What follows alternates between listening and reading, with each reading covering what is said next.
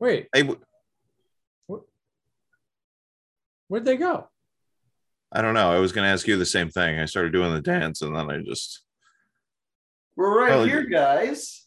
We're always here. Watching. oh God. listening. Oh maybe no. even he did What the happened thing to that? again. maybe even groping. Well, you Well, know, but- a building Right. Well, is hit by some nuclear rays, and so we can go invisible whenever we want. You guys just, oh Too my many God. molecules are in flux. Yeah, Jimmy- it's a Jimmy's little bit- just- uh, uh, yeah. Christians are a little more stable. Jimmy's just, uh, Yeah, going in just and out, I going guess. in. I just figured out how to control it better. Oh yeah, no. I'm just, yeah, well, Uh, all right. Can we just, can we just get this shit started? Sure. well, I can bring you back in. Oh, you already have better luck than our protagonist. I'm Uh, sorry. I, I like being invisible. All All right. Well, Jimmy's just going to do his own thing, apparently. He's in flux. He'll be fine. Ah, Come on, Is There we go. molecules Ah, unstable wait, no. enough?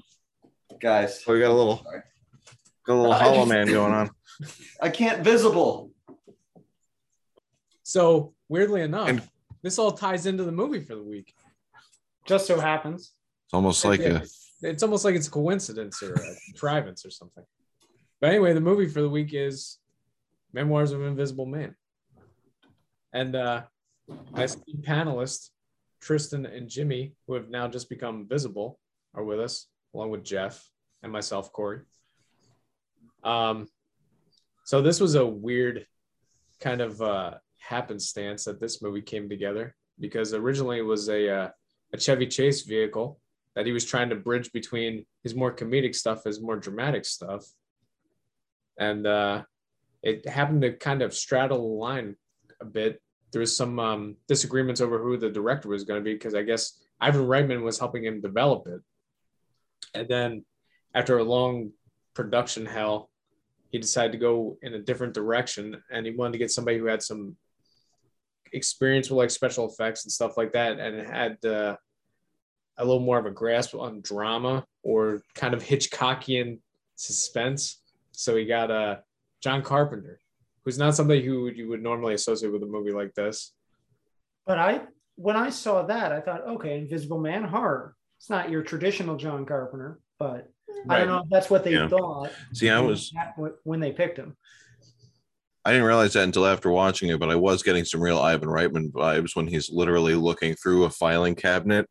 And I was expecting Sam Neill to be like, like that scene from the library in Ghostbusters. Mm-hmm. yeah, yeah, it's funny. Um, there, there- I mean, there's a couple times where Chevy can do some of his uh, his screwball shtick.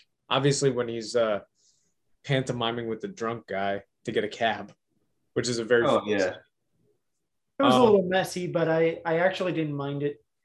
I thought the comedy blended well with the It uh, did. drama. I don't think he was outlandish as he has been, especially say in the vacation movies. Right. And it actually shows that he can be an effective romantic lead. Mhm. It was very much a, a reverse Leslie Nielsen, if you will. yeah. Um, but you can tell f- just from the production from the beginning, I was like, he looks a little gaunt. And apparently, according to the uh, production notes, he lost like 20 pounds because he knew that this is going to require a lot of like physical exertion and special effects work. Huh.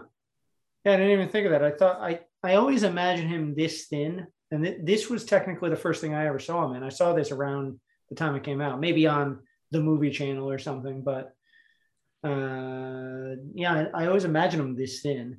So Yeah. Well, because it also probably, you know, he knew he was going to be naked at some point.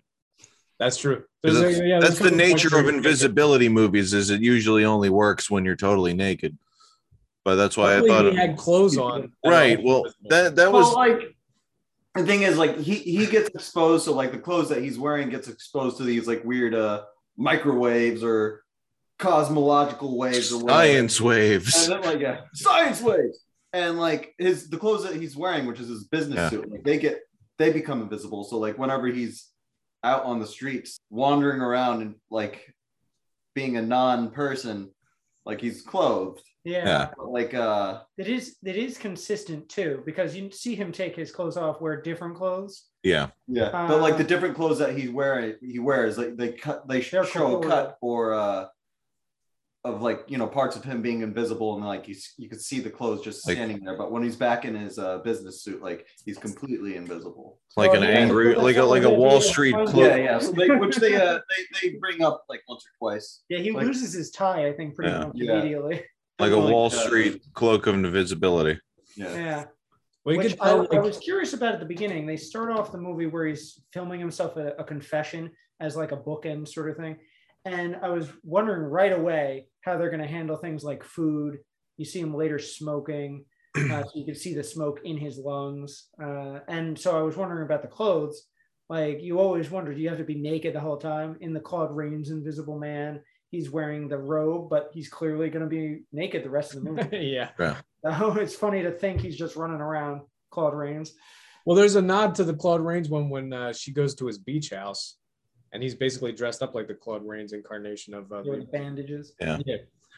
I mean the the special effects in this movie were just top notch. I don't know if we've Yeah. gotten to that point yet, but They're uh, they're pretty good for uh, 92, but like they're still working on like traditional special effects with a little CGI because CGI is still in- in its infancy at this point.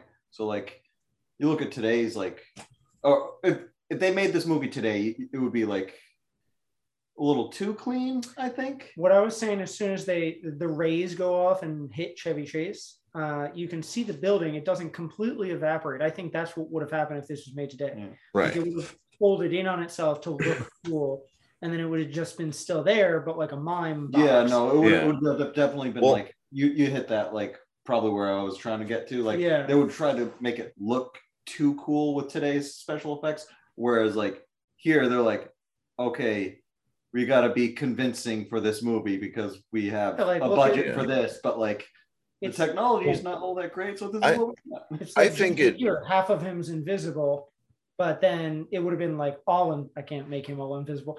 Uh, Yeah. Yeah. You But can't, you it's- can't It's like completely- streaks of. You can't control invisibility him. throughout the Each building. of roof is there. Uh, half of the wall. He The sees walls- like a door, it's- but he doesn't understand. it, it's like the the the science rays just painted part of the building in like this splatter of invisibility Like a so you Pollock can, painting. s- right exactly so you can see through the, and eventually it, it totally phases out but i actually love that part because it's a practical effect of something that would normally be cgi like you Mm, have right. floating bits of it's like a dali painting when you when you look at the office building because Yeah. it's just like it clearly looks like it should fall apart but it's just sitting Yeah, there no, like just a, it's like a just death that star chunk of it that's invisible.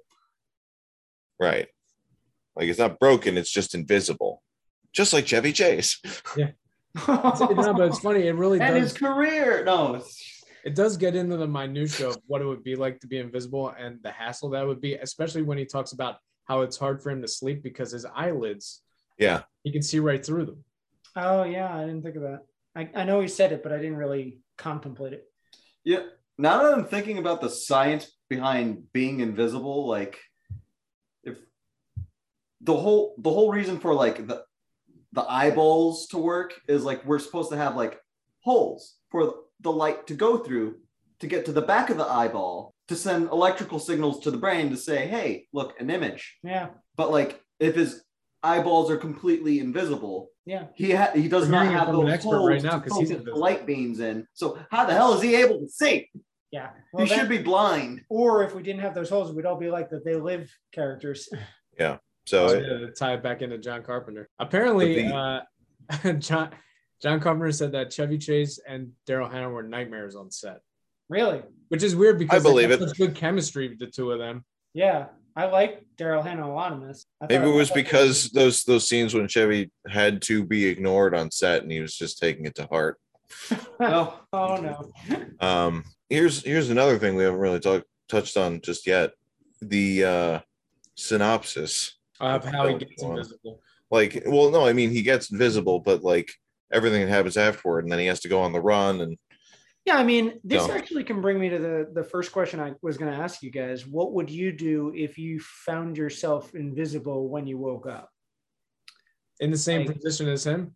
Yeah, I I was going to say like, what would you do if you were invisible? But what would you do if you were in uh, Nick Call- Calloway? Yeah. Nick Calloway's uh, position. I would I'm totally in join the San Francisco, CIA. right? Yeah, San Francisco. it's- So I definitely take a trolley ride. Yeah. yeah, just for free. Yeah, why not? I would try to run away. I'd try to just see what I could do, like learn the science of it. I I do appreciate that he freaks out and he's like, "Am I gonna evaporate?" And just not Yeah, that exist is- You know, anymore. that's something they Yeah. never bring back actually. That I was kind of frustrated with. I know they kind of touch on it at the end to wrap things up as a Deus Ex Machina of how he's going now. to Mhm. cover up spoiler alert to cover up his uh, disappearance but um i wish they had gone a little more into that to build some suspense like there's flickers of him doing that throughout the movie and he's like oh no this is happening now It's just Yeah. like the top at the end of Inception, where you don't know Yeah. for sure. Right? sure yeah sure Maybe it's too dramatic. No, it's got to be a happy. It's got to have a happy ending. It's, it's the '90s. We're not. It was dark. it was a pseudo happy ending. Yeah. But you know, the, the important thing here was like he, how Sam Neill's character is introduced because obviously this happens at some sort of government contractor facility, and then he allegedly works for the CIA and was brought in, and like they know that he was Chevy involved in a Chase's couple deaths, character- character people falling off of a building in Mm-hmm. multiple countries. Mhm. yeah Uh, Right. He's a- he's a rough customer. um, although i always interpreted the end of this movie as it could still be one of those dream sequences he was having that might not have actually happened the ski that He only mid- has like scene. one dream sequence though. yeah but i i always figured this could be interpreted as that but i'm sure they were going for an actual happy ending That's what I got out of it. Yeah, in any other movie, this like boilerplate uh, CIA plot line would be just kind of tacked on. I feel like they actually build suspense in this, like, like I like I was saying, this has like a Vertigo, North by Northwest Hitchcockian feel to it of the Mm-hmm. man, the man on the lamb, Mm-hmm. good, good guy in a wrong situation. there's two things I like about Sam Neill's subplot. Uh, that he gets more and more unhinged, which the stress of something so weird would do this to someone because it's the man you can never catch, technically. I think also. And the other thing is, I like that there is time between each of their interactions. It's not like this takes place in a week, it takes place over several months. Yeah, maybe Yeah. even here. So it's different than Yeah. you would But, expect. but like the an interesting thing about like Sam Neill's performance was like him being unhinged when he does, I guess, become more uh reckless. Mhm. It does for me. It doesn't come off as him being unhinged as much. Uh, more it's so, uh, subtler. uh, more so like you you start to notice that like he's he he's an actual psychopath. right. yeah, He was 'cause- always unhinged. because because like he the the way he lies and goes back and forth between like one lie to the next and doesn't even think that somebody's gonna realize hey you're kind of lying buddy what are you doing and he, he doesn't like his logic goes right out the window he's trying to like pull every card that he can to like get this guy to work with him in the cia and it he's works like, I'm gonna help you, hmm and you're Yeah, gonna at be a one point after they spy. kidnap and then it's Daryl like Hannah, he's like, look, And I, he's- have I can't help you then i um, gotta kill you but i'm here for you buddy i care about you but you know i'm gonna kill you if i can't get you You know, it's not real. Yeah. Which then begs the question, like, what does he really want him for? Because if you get this guy and use him as a spy, what's to say that he won't just disappear and not come Become a back double from agent. the or become a double agent or literally Like, they put a just tracking walk device off on the top of premises him, right? and not give a shit? Like, Yeah, you could legit send him to another country, and he just it just becomes his this, mission's over for him at Yeah, that point. he's a Like, volatile asset. yeah. yeah. And he, and so Sam Neill just becomes like that's why he becomes more unhinged because it's just more obsessed with just Yeah. catching this which- guy. which leads into the psychopathic behavior because With- he's, he's yeah. getting more and more obsessed. Chaotic. Yeah, which le- with less structure to like how he would actually utilize this asset. He's just driven to get him. yeah. 'cause Yeah. he's So it's- power hungry. He's like Right. he sees something that he wants and Yeah. knows that will give him more power. But There's his- several points that Stephen Po- Tobolowsky shows up and he's like, "Look, this is over. There- there- there's nothing more you can do." He's like, "No, no, I'm gonna keep going on this. I got a one-track mind, tunnel vision here. I'm gonna find this guy." It is surprising he doesn't want like Tobolowsky's position or anything. There's no end game for him other than do his job correctly. I mean, I think Yeah. he might enjoy being. The, the, this is this is his calling. He likes going around killing people and spying. Like this, this is his jam. I don't think he He's not wants to even move up necessarily to the era. patriotic because towards the end he says we could sell this asset off to the Russians, the Chinese. Can you imagine how much they'll buy from? And, it, Yeah. and his second in command is like, ah, I don't know about this anymore. Hey, buddy, you- you okay, pal? yeah. Yeah, because they they they do go into more detail about him being on the lam and running from this guy, and you know how he adapts to doing that. Like he he just does a lot of stuff over the phone and orders clear liquids and stuff just in case he crashes at his best friend's beach house. That like Michael McKean. yeah, Michael McCain. Oh, right. Love Michael McKean. So it was cool that he popped up here. Did not And remember Patricia him. Heaton from uh, Everybody Loves Raymond. Oh yeah, I didn't recognize her, but I recognized her voice. This is Yeah, her- that's that's who it was. I was thinking the whole time like it's the hat. I can't think what. Oh. Yeah. yeah, yeah, It's Ray's wife. yeah. Could not Deborah. Deborah. bro. Hey, what are you doing? You, you're messing around with the guy from Spinal Tap. Oh, no. uh, she was pretty good though in a small role, and, and Michael McKean's always great. Oh yeah. Um, the one thing he pointed out uh, towards the end of the film was uh, it was nice of Michael McKean to just go along with it because he obviously doesn't know Chevy's He has invisible. no clue what's going on. No, Oh, he never, he never knew. Yeah, He never he actually never knew. Like he, he goes along and uh goes along with like uh Nick calls him up out of the blue and is like off screen. We don't find out until after like it's This is a revealed. twist. Well, it's supposed to be a Like, uh, twist. he calls he calls him up off screen. He's like, I need you to help me out. Just dress up in a costume to wrap yourself up, make you look like me, Yeah. and just hang out in front of a phone. And And, he's he goes like- along with it, and then like, oh Okay, haven't seen it in a year. You bought a lot of liquor at my summer house. yeah. And then Sam Neill comes out with like his CIA It's go- goons and like decks him, and he's like, whoa.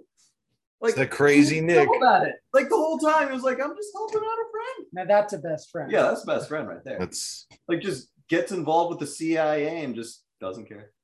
look, man. do no questions asked. I will. I will Got dress that up one like flavor for what happened in Tahoe. right. I gotta call in some some favors, but I did like one one other little little tidbit. Like right after the accident, as these agents are looking into him, they ask for what his name is, and he says Oh. Harvey. That's right. Yeah. Yeah, Yeah. yeah, that, was, that, was a, that was a cheeky little thing. Like I the stopped, rabbit. looked at Jimmy and I'm like, just gonna love that. Yeah, oh, it was great. But then They it don't also wink at the audience, and you're just like, okay, I get it. because after the invisible rabbit from the from, from the play Harvey and the movie that with Jimmy Stewart, Mhm. and then I got started like my brain started on all these other subplots. Like, what if that's how Harvey came into being? Like it was just a science accident. And then Well, it- now hear me out. I think on some level, the the the people close to Daryl Hannah in her life see her going on the same type of thing because they don't know that he's around.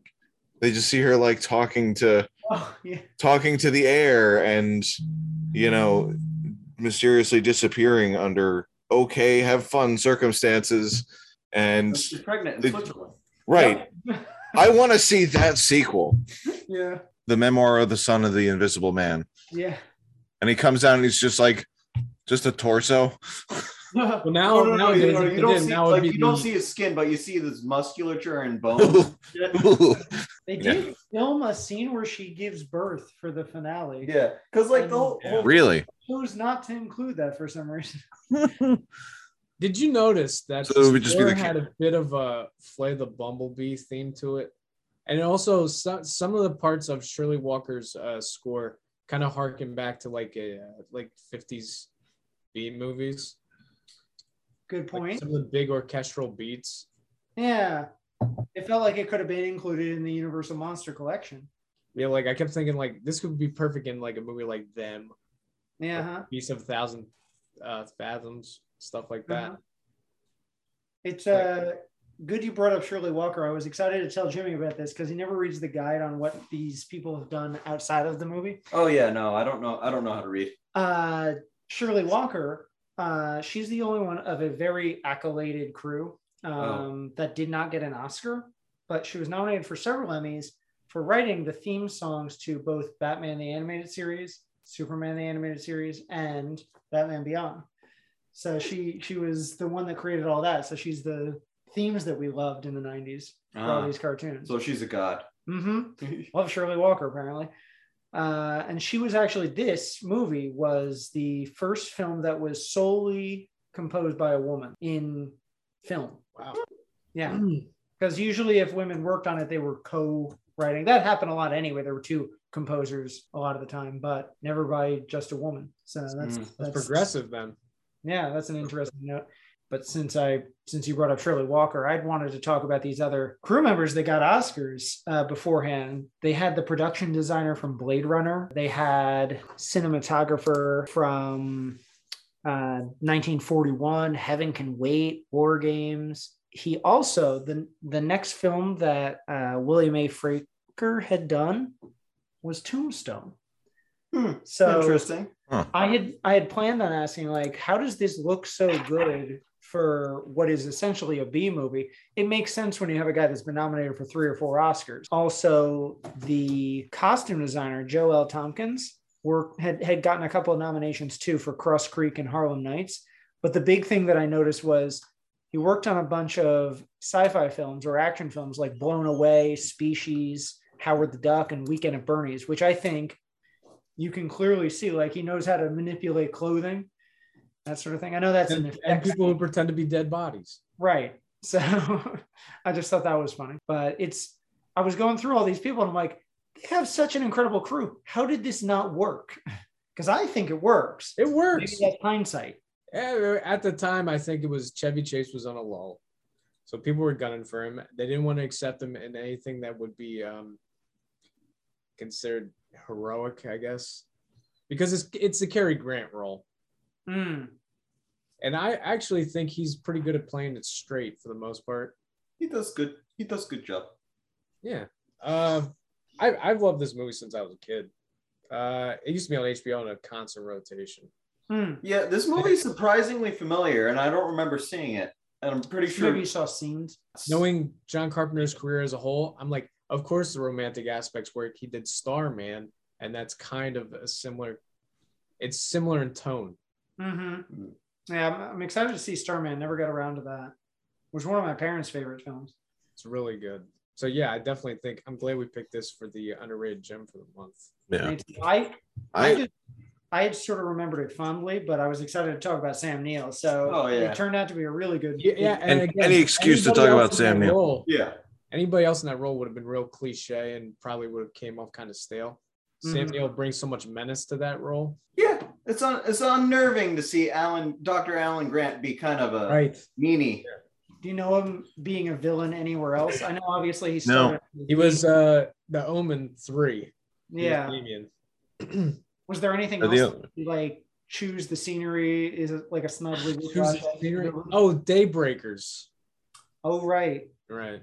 It's funny that you say that because like the first image that came to my head was uh, Sam Neill in The Jungle Book when he had Oh. that when he had that Uh, that mus- that marvelous mustache. Yeah, yes. Wow. that's true. He is kind of well. He's the father in that. Isn't he? Yeah, he's the father. Yeah, so he's not a villain. Yeah, but it was not a villain, but like when you said that, I just thought of the mustache it's that the, he had in that the movie. best mustache he's had. like if he if he were to ever be like a comical villain, like he could pull it off. yeah. I would give this Now- a B plus. Well, one. I just had one question before we get into that. Sure. Um, I know that this was originally based on a novel, Memoirs Mm-hmm. of the Invisible Man. Is there any insight as to like how much they differed, or if it was like if they meant it to be a comedy, or if the novel was more slapsticky, or Or had a I don't know. I'd be Uh, interested to if you've Yeah, read the book, uh, comment below. Um, I meant to honestly, I'm looking at a synopsis and it looks pretty close. Okay. Yeah. Because I could see it being the progression of the events that happen in the movie are s- the same as the novel. And then Chevy Chase or Ivan Reitman was going to inject the humor into it to, to make it, to have some levity, kind of like a Romancing the Stone, where it's an action adventure comedy. Yeah. Yeah. I think that's what they wanted. Starman's a romance, but there were still dramatic elements to it. You know, okay. I think that's all it was. Yeah, I don't know. I'm just always fascinated when there's when there's adaptations, especially with such high levels of special effects and things here. though with- with saying um, how Ivan Reitman was originally part of the production, how long this was is kind of incredible. They were trying to develop it when the novel came out in the early 80s. So this was a 10 year long production Oh wow. floating around like Chevy, uh, finally landing with Carpenter. in a ski mask in Switzerland. Yeah. I think that's why it's looked down upon because it was kind of buried after the, the end of its production and weren't sure what Yeah. to do with it because of, like you said, Corey, Chase's career trajectory. But And Carpenter just hates talking about it because Chevy Chase was a yeah, nightmare. really feels like of all his films, it's the one that was the most paycheck for him. Yeah. John Carpenter?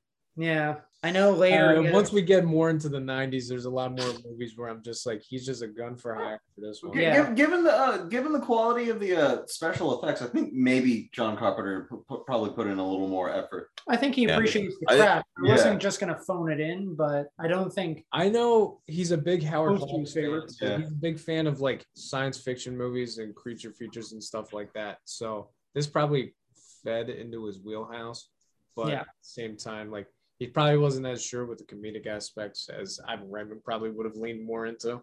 Yeah. Mm-hmm. Mhm. What was everyone's favorite, like, specific special effect?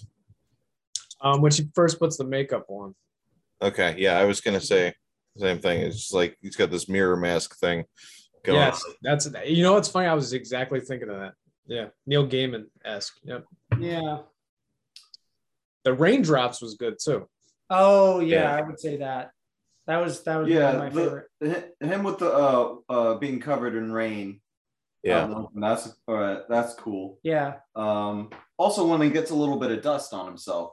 Yeah. when Right. he's running around. Yeah, so he's like, Actually, yeah, I liked the when he's just ahead and it makes the the goon crash. yeah. Yeah, 'Cause that finally there's always you're always like driving and it's like the they look over at you and the the camera's the car's going this way and you're gonna crash. And Yeah. my dad hates that. He's always flipping out like when they look away for more than a second. and the- Yeah. it happens. it's a production car. yeah. It'll be fine. It's in Yeah. a studio, yeah. green Don't screen. worry about it, Dad. Yeah. but yeah, I like the uh the makeup and the bubble gum. hmm Like, That like at was the in the very first beginning. like couple of minutes that they show that off. I think that was what their way of saying like this isn't just going to be a Chevy Chase voiceover movie. Like there's actually going to be invisibility. Yeah. oh, no, and it's funny. This 'cause, isn't like, gonna like- be. And then he pukes Oh, when he heavenly sees his dog. own stomach. Yeah. Oh, Oh, yeah. no, it's funny that you mentioned that, like, uh, where where they where they're flexing and showing off is like uh, the invisibility uh, special effects at the beginning of the movie. Yeah. Chevy Chase's character, uh, like, first thing he does is like, look, pencils, no strings, and that's how it was done within the old films. When whether you were a ghost Yeah. or an invisible man, like it was strings, and I was like, no strings. Hey, Yeah. look at that. Yeah, I appreciate that. So they were calling out the old special effects too, saying, look at what we could like. The mo- the movie itself was flexing. I was gonna ask. I know sometimes narrations don't work. Did you think that it worked here with Chevy? It was good. I thought it worked here because I'm sure they took that from the novel since it was a memoir. And uh, plus, I didn't feel like he was ad libbing a lot in the, which w- which is something you would be worried about with a comedian like him. yeah. You're doing a I lot. guess Of you got a improv. face an internal monologue. I also I like that it wasn't hundred percent narration. I mean, obviously you would see him before the accident, but I'm glad that after he became invisible, you could still like the audience could still see him where he was in the room and, and at certain points, like just to know that he's still there and it's not he's lit, not literally just phoning it in. Right. Yeah, I thought it had a good So- balance between us seeing him and not. Yeah, and to push the whole like how it would feel to be in that situation. Yeah. Thinking about like when he's in the summer house with all of them sitting around talking about him. It felt like a, a Christmas carol where Right, Scrooge gets to that's- hear, uh, how they actually feel about him. That's what it was. And so that's what might happen when you're invisible. You go visit your friends to see how they're doing, and they're all make talking shit about The you. good thing is that scene isn't built around him. So it's not like them complaining about him the whole time. It's like he's a topic of conversation, then they move on. Yeah. Yeah, yeah. It felt natural. Yeah. Yeah. It was beach house talk. He'll end up on the show. That guy's That guy was- Like that crabs. booming God, voice. that- who, who was that guy? I don't know, but Uh, he looked actually- like the guy from Die Hard. Fun fact: No, he has never been in anything else except for a Walk in the Clouds with A Keanu. Walk in Reeves. the clouds. Because he seems like You know who he is? He's the son of Sir George Martin, the producer of the Beatles. oh, Nepotism, huh? because I was Yeah. gonna say he seems like the guy that they cloned Army Hammer from. Yeah. I don't know why he's in this. Doesn't say anything about it- the I captain. mean, of he's this good in the random movie. There's no reason why he needs to be British. Maybe he was a friend of someone's, and they're Well, like, "We I mean, need some." I think that was to make him more He- he- uh, Like, stuffy. he, he does sound British, but like he also sounds like old timey rich person. Like That's It's not supposed to sound like a Yeah, dick. kind of. yeah, Because like he, he he does the uh, that like h- that high and noble ah Yeah, or how it's- like those, it's- those like elite British people speak. Yeah. yeah. It's it's Or- the, in the 30s there was this like dialect from New England and the East Yeah. Coast that that's Arr. Yeah, no, I, will- I, I, I, Jeez. Diaphragm. He's, he sounds like one like one of those rich people that are mimicking the British accent Yeah. because they want to sound like they want their wealth to match or they want their accent to match their Is- wealth. He didn't show up earlier in the movie, right? He was just like there. British. No, he just showed up at the beach house. yeah. Yeah, because They implied they were I think- coworkers, but he's not. Yeah. They, they implied that they were all friends at one point and that he Yeah. knew Nick. I think he was just supposed to be as as stuffy an antithesis to Nick as possible. Yeah, So that you know, there was more of that contrast when he breaks down and cries to try to manipulate Daryl Hannah. I do like that he thinks she's she's strong as an ox. Yeah. Yeah. I like how he can't tell the difference between a female voice and a male voice. I think she's schizophrenic. She's talking to herself in there. It's really important. So what would we Oh. all uh, give it? You I, give I said B plus. B plus, yeah. I liked this more than I had remembered, so I actually would give this probably an A, maybe even an A plus. I really like this. I'd watch this again. This reminds me of when we watched Toy Soldiers last year. Like, I was worried the nostalgia wouldn't kick in. I'm ready to watch Toy Soldiers again already. Oh yeah, it's good. That's how much I liked it. So I could see watching this again a, a handful of times. so can I because I accidentally had to buy it. That was no accident, my friend. No. Mention. You're Well, meant no, to- it's because I rented it and I'm Go in like, it now. Well, then I never watched it before the the thing ended. I'm like, it was only a dollar more to buy than to rent, so I own it now. If anyone wants to watch it, Cool. Yeah. I I agree with Corey. I think definitely B plus B plus A minus range. 'Cause It was it was very well done for what it was. I was expecting a lot more slapstick, and I'm glad that there wasn't. Right. right. I also like that it wasn't oh happy ending. He's not invisible anymore. Like he Right. literally just he has to live with this for the rest of his life because he has to stay on the lamb. I also thought there might be a reconciliation where Sam Neill is okay with him and lets him be free. I was couldn't remember how it ended, happening. so I actually like how he dies. Yeah. It- It's it was the actually- only way it was out. actually his, his own ambitions got, got the best of him. right. It's very poignant. Mu- This film is Very- much better very- than I think these people that Yeah. made it think it is. Kind, Yeah. kind of reminds me of the ending of Juice. yeah, yeah, yeah. We've had two films in a row where people fall off roofs. I was gonna say that happens a lot in the nineties. I was gonna say, yeah, that's like a, a trope. Yeah. They do it in Yeah. Disney movies all the time. What would you All give this? I would give it a solid A. Yeah, Yeah. yeah, solid A. Not an A plus, not an A minus, but you know, a solid A. Yeah, this might be the highest I've ever rated any of our Yeah. films. I don't think I've ever given anything an A plus. It's a solid film, unlike Jimmy's molecular structure. Zipping in Because and Jimmy's out. still like he's gonna be stuck like this for a while. He might need to. downhill for Chevy. We might need to look at him for. Stay. You need to you need to be bonded to me. Ple- We might want. We might need to look for him in Switzerland later. Anyway, So um, other films came out this month. Uh, actually, a movie that Tris and I just watched this past week, uh, Hmm. Mississippi Masala. came out. oh yes, and um, it actually had a qualifying run last year, but we decided to push it till this year because it had a wider release this. I was Um, trying to push it for what our hidden gem would be, though. I'm happy with what we went with. I still like Mississippi Massage. I do too, actually. It was Sarita Chaudhry's uh, debut film, and also Mira Nair's directorial debut. Uh, she's famous for having done the Vanity Fair remake in 04, and Namesake. then, uh, Monsoon Wedding. Uh, Namesake's one of my favorite films. I love that. I think it's what pushed Cal Penn uh, to prominence, but it's not really regarded as well as I think I find it. right. Um, but it's, it's good to see where she came from. And you can tell, obviously, the quality is a little early film because she probably had a low budget, but Yeah. she uses it to her advantage to make it seem like, you know, the rough and tumble life of people that aren't native to this country. Um, the plot is basically there, there was an influx similar to how there were uh, Chinese workers in California building the railroad and across the country. Um, in uh, Uganda, there was an influx of Indians coming over to help build infrastructure there for the British. And so a couple generations later, Idi Amin comes in and banishes all Asian people. He just wants them out. Thinks they're the root of all evil. It's it's bordering on going to be genocide. So a lot of them escape, and this particular family we focus on moves to Mississippi of all places. And they live in a hotel that is primar- primarily occupied by other Indians, and it's just kind of the day to day of what it's like to be refugees.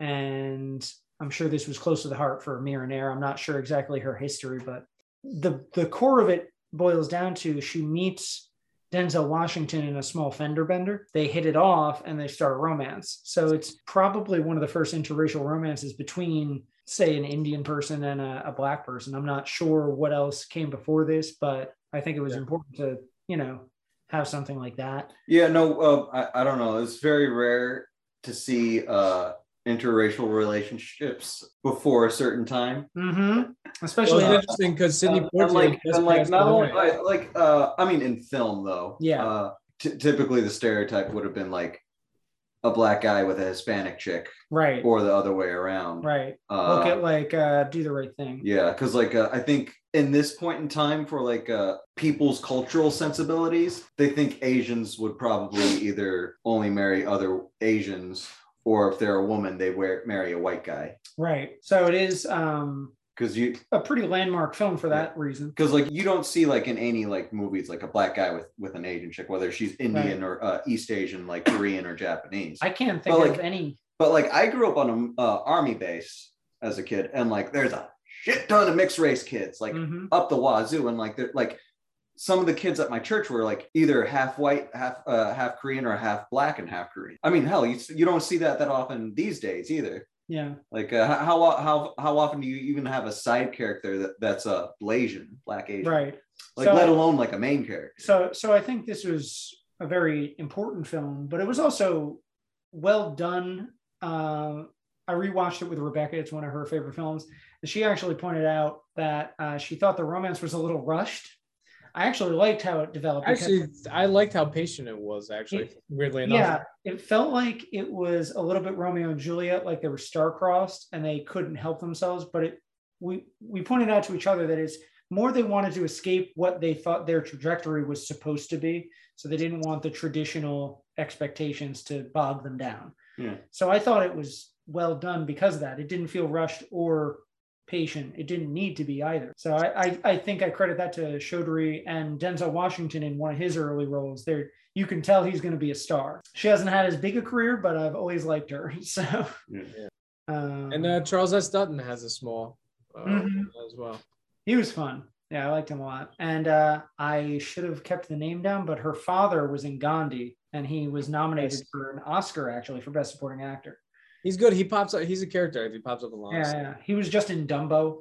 So Yeah, he's pretty ubiquitous. That guy. he was in brooklyn no, no no, that Uh, was that was Saoirse Ronan. Um, but yeah, the, the whole cast was pretty good. Um, you also probably didn't see a lot of films in the mainstream that focus on British people other than Gandhi. So I think Miranair uh, coming to the forefront was was good for cinema in general. I'm glad. Yeah, it actually turned out to be. Uh, I also mean, another if this if it hadn't have been memoirs, I wouldn't have minded this being the uh, oh, feature good. movie of the month. Yeah, yeah. and another thing to point out uh since like uh part of like one of the leads is an indian woman hmm an Indian woman from an African nation. So like there's post Which is- post colonial uh, Yeah. uh like double post colonial bullshit. It's definitely something Um, I didn't know about, even from like Last King of Scotland. Yeah, If only Forrest Whitaker had a I'm, cameo. I'm guessing before this point, like not many Americans got like uh, much like Indian characters that weren't taxi cab drivers. Right. There is even a moment where he does uh, thank you very much, and it sounds like the dumb poo stereotype. Yeah. So So like th- th- this it's thrown. There's something probably out. an- Even some of the another culture level of, trash like- stuff is pretty funny in the movie when they're talking about how like be careful, Americans like to sue. They're very yeah, yeah. She thinks of herself as American. Her father thinks of himself as Ugandan. Her mother is just like, I live where I live with my family. Like it doesn't matter where we are. And and there's the subplot. The father actually wants to return to Uganda. He's been suing Uganda for kicking him out, which is actually pretty interesting. And he has to come to the realization by the end about what it means to be a family. You're where your family is. Yeah. So I thought that was pretty poignant. And I think I think it's good for Americans or anyone in general to know some history and, and it isn't shoving it down your throat. It's just part of the plot. So it, it was something I didn't know, which is always good to to get in a film. if we're grading it, I'd give this also an A. Yeah, I probably uh, I've seen the give it movie, a, and I'd give it an A. Nice. Right, Oh, give- you should watch it. uh, Just again. based on the premise, it a B. alone, like from what I heard. a movie called Final Analysis came out this month, which is a uh, it's Richard I Gere can't. I'm in a stuck. I'm back. Hitchcockian mystery because he plays a therapist who's uh, treating Uma Thurman's character and whose her sister comes to visit him. They start a torrid affair. She her husband is Eric Roberts, who's this big mafioso, and then Sorry. the plot unravels from there. Um, the movie's insanely stupid. And Kim Basinger is playing to the rafters in this because her character's supposed to have pathological intoxication, which Mhm. is some disorder that they created either for the movie or I, I've never heard of it before. Wait, pathological and talk. So they're drunk. Yeah, but she goes into Or a like fits pothead. of insanity when she's drunk. There's a part in a restaurant where she she has this really overwrought outburst that is unintentionally hilarious. It's just another excuse for uh, Richard Gere to get naked on film, I guess. But uh, the the movie's not good at all. Medicine Man came out this month. Weird departure for John McTiernan after all those uh, action spectacles that he was doing. Oh, this isn't action. It kind of is. It's more of a drama Hmm. slash jungle adventure with um he reunites with his star from uh, Hunt for Red October, Sean Connery, and they're basically looking for a cure for this uh, disease. It's him and uh, Lorraine Bracco, who people might know from either The Sopranos or Goodfellas, and just goes to show that if Martin Scorsese isn't directing her, she's no good. Um, the movie itself's kind of forgettable. I don't really remember much of it. I just remember it being a big staple on uh, network TV. Sean Connery has a hilariously bad ponytail on it.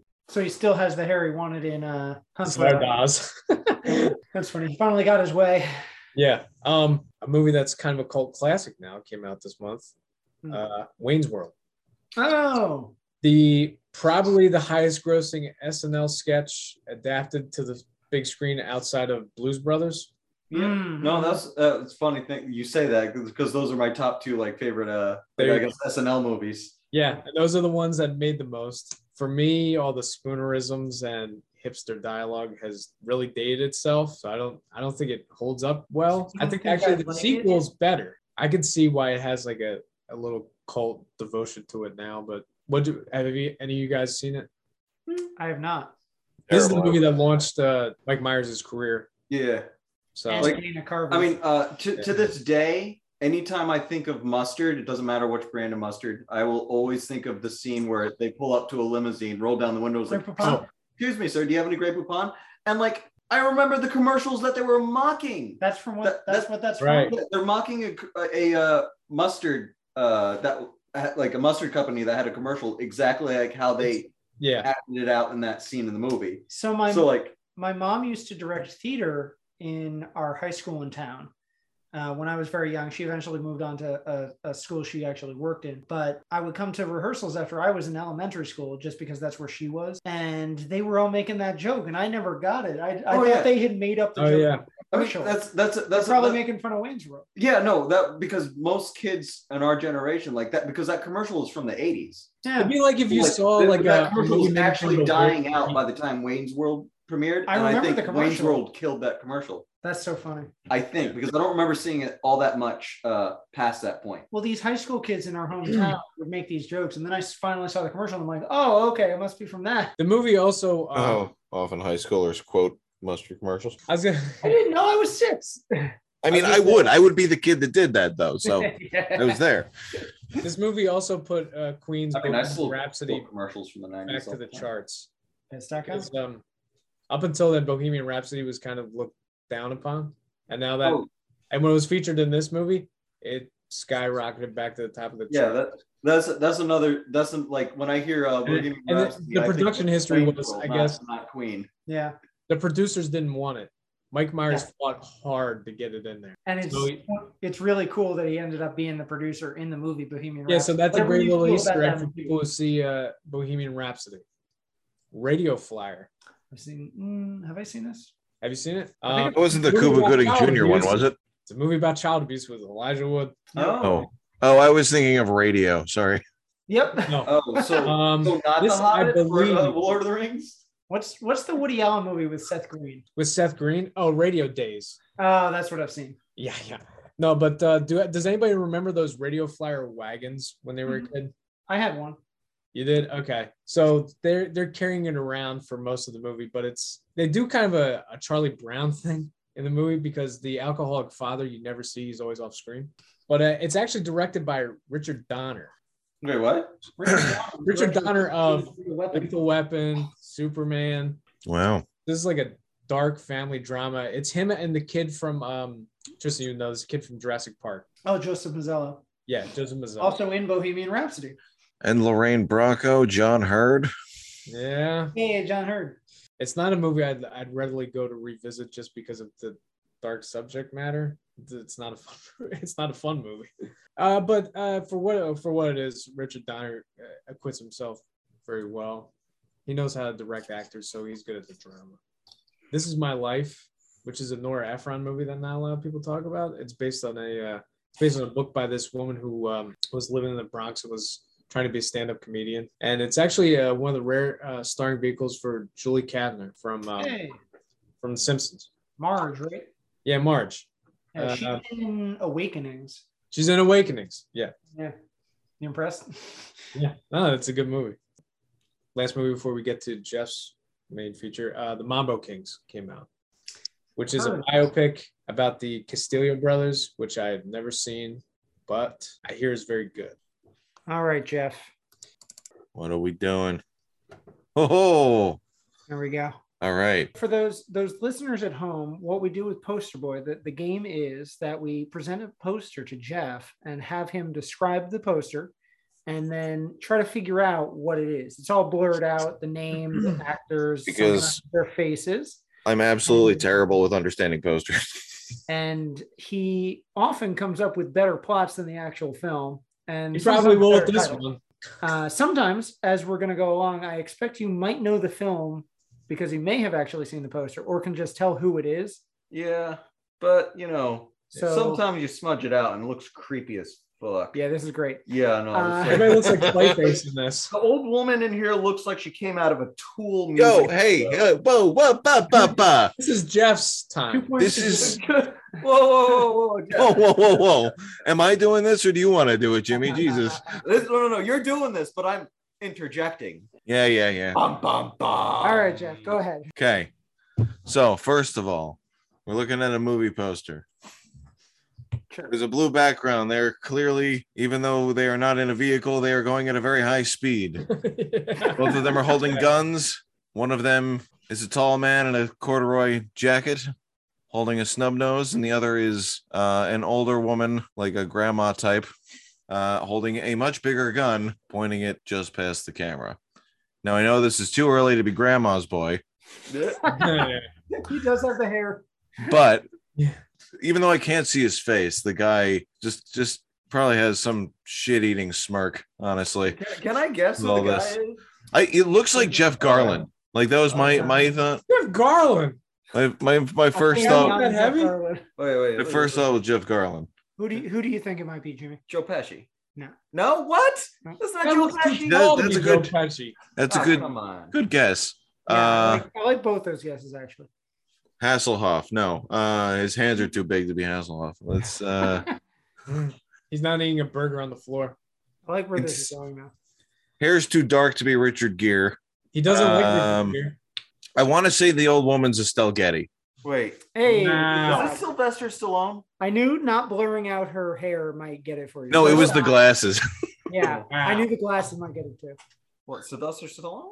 No, yeah. Hey. Oh, yeah? Gere. Oh, Jimmy Is it Garland. still- Stallone? I'm looking at him like Joe Pesci because of the hair, but I'm looking at the neck and like the little bit of Do- ear. You. Do I Oh, no. have to? Do Oh, I there's a have to little share the cheekbone. trophy with? I can't believe I'm identifying Sylvester Stallone by a little bit of a Nice. Oh. cheekbone. That's good. What the hell's wrong with me? Do, I do I didn't have know I to? had this power. I left that in to see if Do I have to anyone share knew. my sticker book with Jimmy today? Also that Yeah. thick neck. I almost blurted out because I'm like, you're gonna know by the neck. Okay. I know. Funny that you thought it was Jeff Garland. Somebody I know that. Completely the physical opposite of. I know that neck anyway. Well, no, I mean, I figured it was early on. Jeff Garland wasn't, you know, Yeah. at a different Yeah, you know. at a different physical point in his life. No, he- I'm like, Um, his shoulders that are, are uh, three quarters like side profile, so you can't can't co- can't quite like like I- you can see how I see think might think Joe Pesci at first, You're fine. especially with that No. little tiny dink You again. can tell how tall he is. Yeah, no. All right. So, what do you think the plot of this? Okay, I think the plot of this is she used to be a part of the mob and has to finish up some unfinished business. And so she hires her grandson to break her out of the box God damn it! and to go I on want a a better plot. Or and or it's like kindergarten cop, except it's old people daycare. right nursing home cop. Yeah, Yeah. nursing home cop. That's better too. That sounds better too. Either way, Estelle Getty is clearly the leader of this duo. Um, He's not wrong. and Sylvester Stallone is along for the ride, even though he's trying, or he's he's he's some sort of government agent who was assigned to protect this asset like guarding who's been Tess. hiding in a nursing Putting home. people's guns- There's there's a nursing home involved somehow, and then a high speed chase because they're clearly This is like high the way school. the lights are blurring, they're they're sticking out of the top of a limo Is driving there down ever actually 95. a high speed chase? yeah, there is a high speed chase. Okay. All right. I think you both have come up with good plots. The next thing I'll give you is the, I believe, West I didn't Holsters. read this, but this might give away the plot. Key West holsters. Detective Joe Bum- Bumowski's mom is in town for a visit. She did the laundry, washed the windows, and scrubbed the floors. Now she's gonna clean up the streets. See, we're closer on your second one. He isn't a government agent, but he is Yeah. a cop. I mean, that's still a government Yeah. Right along. employee, so government agent. Right along. Is it? Technically, This is the precursor to Ride Along. So, uh, Um, what would you call this? Running errands. A better title. Yeah. I, I'm pretty sure I the next thing is I give away their faces. So I'll take this creepy one. Grocery. Yeah, he's not smiling. The grocery He bandits. looks concerned and confused. Maybe Yes. wondering how he got into this movie. yeah. Both of you come up with one more title, and then I think we'll, we'll Oh, go ahead uh, because you know the plot now. Um. Okay. Hang on. There's there's gonna be some sort of elderly pun. Old school? No. The visit. Grandma's got a gun. Mom's in I'm gonna town. give you this right- There's Hold an on. exclamation in the title. Hold oh on. yeah. So grandma's got a gun. That's better too. Grandma got run over by a Range Rover. No, grandma got grandma got run over by a Stallone. No, Okay, I'm gonna put an end to this. Here you go. Rocky, stop or my mom will shoot. Have you heard of this? no. I have. Okay. You Actually. have? Okay. I thought that you- it was just a fever dream, though. I didn't know it actually this existed. looks like a Funny or Die property, doesn't it? Yeah. This looks like a parody. Um, this is probably for me, and I'm a huge Stallone fan. This is the worst thing he's ever done. Mm. The level of jokes in this are a disgrace to sitcoms. There, there's a part where Stallone is having a fever dream because his mom keeps foiling all of his uh, his detective cases. She there's a part where he's in a fever dream where he imagines himself in a diaper. Oh god. I, wow. Oh, that's gonna be a weird image in my head just I- hearing that alone. Try watching it. Go go goo goo. oh, God. There's a part where he's in the shower. She interrupts him. Ma, what are you doing in here? Come on, ma. I feel like this is Eh. a prequel to Rambo. But here's the funny part. The reason that he's in this movie is I don't know if you know this, but him and uh, Schwarzenegger have like a friendly competition between the two of them, especially in the Oh, yeah. 80s and 90s. So they were always trying to um, one up each other. So obviously, Schwarzenegger was doing a lot of comedies and they were very successful around this time, like Kindergarten Cop Twins. So Stallone was like, I got to get a comedy vehicle. And he's like, and his agent happened to go to him. You know, Stallone, uh, Schwarzenegger's uh, like orbiting around this one property. Maybe we could like get away from him and then have you do it. And he's like, yeah, you know what? Because I I probably fit better for this because it's American Cop, you know, something like that. He's like, so yeah, yeah, I'll, I'll take it. I don't care what it is. Just just give it to me. I'll Oh. take the script. So he took it he took it. He gets a phone call from Schwarzenegger later. He goes, you know, I wasn't really seriously considering that script. I only did that to mess with you. And I already signed on to do it. so it was a prank from Schwarzenegger in this movie. Oh wow. Yeah, That's Oh. why he's making that face. Absolutely brilliant. Like Schwarzenegger got me. yeah. Oh, that's the title of the movie. Arnold got me. I got Arnold. I've been Schwartzed. I just imagine Arnold laughing over the phone. You can see an interview where they're with him. Yeah, There's an interview with him where he talks about it. I think with uh, Jimmy Kimmel, he's like, I watched the movie and I go, what a piece of shit. This makes me love Arnold even more. Yeah. Oh, Oh Arnie. boy, this is. Now I this- kind of now I kind of want to watch it. Just you know, Oh, it's so bad. I rewatched it. I rewatched a little bit of it just to rejog my memory. Oh, it's it's excruciatingly almost unwatchable how bad it is. I've always been curious, so this may be why I didn't think Stallone was a good actor for most of the '90s. Which is weird because you see him in interviews and he's clearly he can be funny. Well, I uh, I wanted to switch it up a little bit for our uh, picks of the month. Uh-uh. Usually, we've been focusing on actors. In the early days, we we kind of did uh, genres once in a while. Especially one of our episodes came up around Christmas, so we did best Christmas movie, that sort of thing. So I was thinking, uh, and Jeff came up with this actually. What's your favorite sci-fi comedy? I want to say Inner Space with Martin Short. Okay, Back to the Future. naturally. Uh, that's wrong. All right, I guess I'll pick a different one. It'll it'll come come back to me. Okay. Uh, I'm I'm just gonna say fuck it, and I'm just gonna list off a bunch right off the top of my head because like I can I can't pick. Here's Holy an crap. unintentional I No, comment. have you- to you- be able to fit it on the screen. Yeah. Oh, okay. All right. So like uh, what, Ghostbusters, Okay, I'll stick Uh, with that for you. Men in Black. Oh shoot. Yeah. Oh, yeah. I didn't think of that, did you? No, Um, that might be mine. Why don't you go with your favorite, which is Sphere, which is an unintentional comedy. I mean, you- you Oh, bitch, snarky little son of a bitch. Sleeper. Oh, Oh, you know what? that's a good one. I that- have is that your pick, Jeff? We gone. we hinted at it before. I'm going to go with Groundhog Day, but I kind of Yeah. like Men in Black as well. I mean, You it's- consider that sci-fi? sci-fi? It's a time loop. Yeah, but, they, never, try to explain it scientifically. uh, science part. of Yeah, it. So but they They it's never never still- try tried to to explain sci-fi. it. You got to figure out the science behind it. Fine, I'll go with Men in Black. Yeah, All right, there you go. you want what the good movie? I mean, the whoa, Groundhog whoa, Day is whoa, a good movie. whoa, what am I whoa, saying? Short Circuit Whoa. Two. You want Hey, what the that actual is a good sci-fi one. comedy, That you is know? a good one. Another Michael McKean classic. That was where I was introduced to Oh, him. Michael McKean. Oh, you know what? You're right. I was introduced to him in that. Wait, what I was was also introduced to uh, Brownface Fisher Stevens. He doesn't. Oh, you know sure. what? As bad of a Oh, stereotype as yeah. that is, Oh, he does that a is- great job. Oh, I, you know Yeah. what? I've seen Short Circuit two before I saw uh, Short Circuit. So. Me too. It's like And Terminator. like the weird and the weird thing is like I didn't I didn't even call it Short Circuit. I didn't even know that was the title of the movie. I just called it Johnny Five. Right. Twenty five was So, great. so they were like, yeah, Short Circuit one. I want to watch the Johnny Five Just movie. Johnny Five. It's only just one movie. I- Turns out the I one movie didn't- was the second one.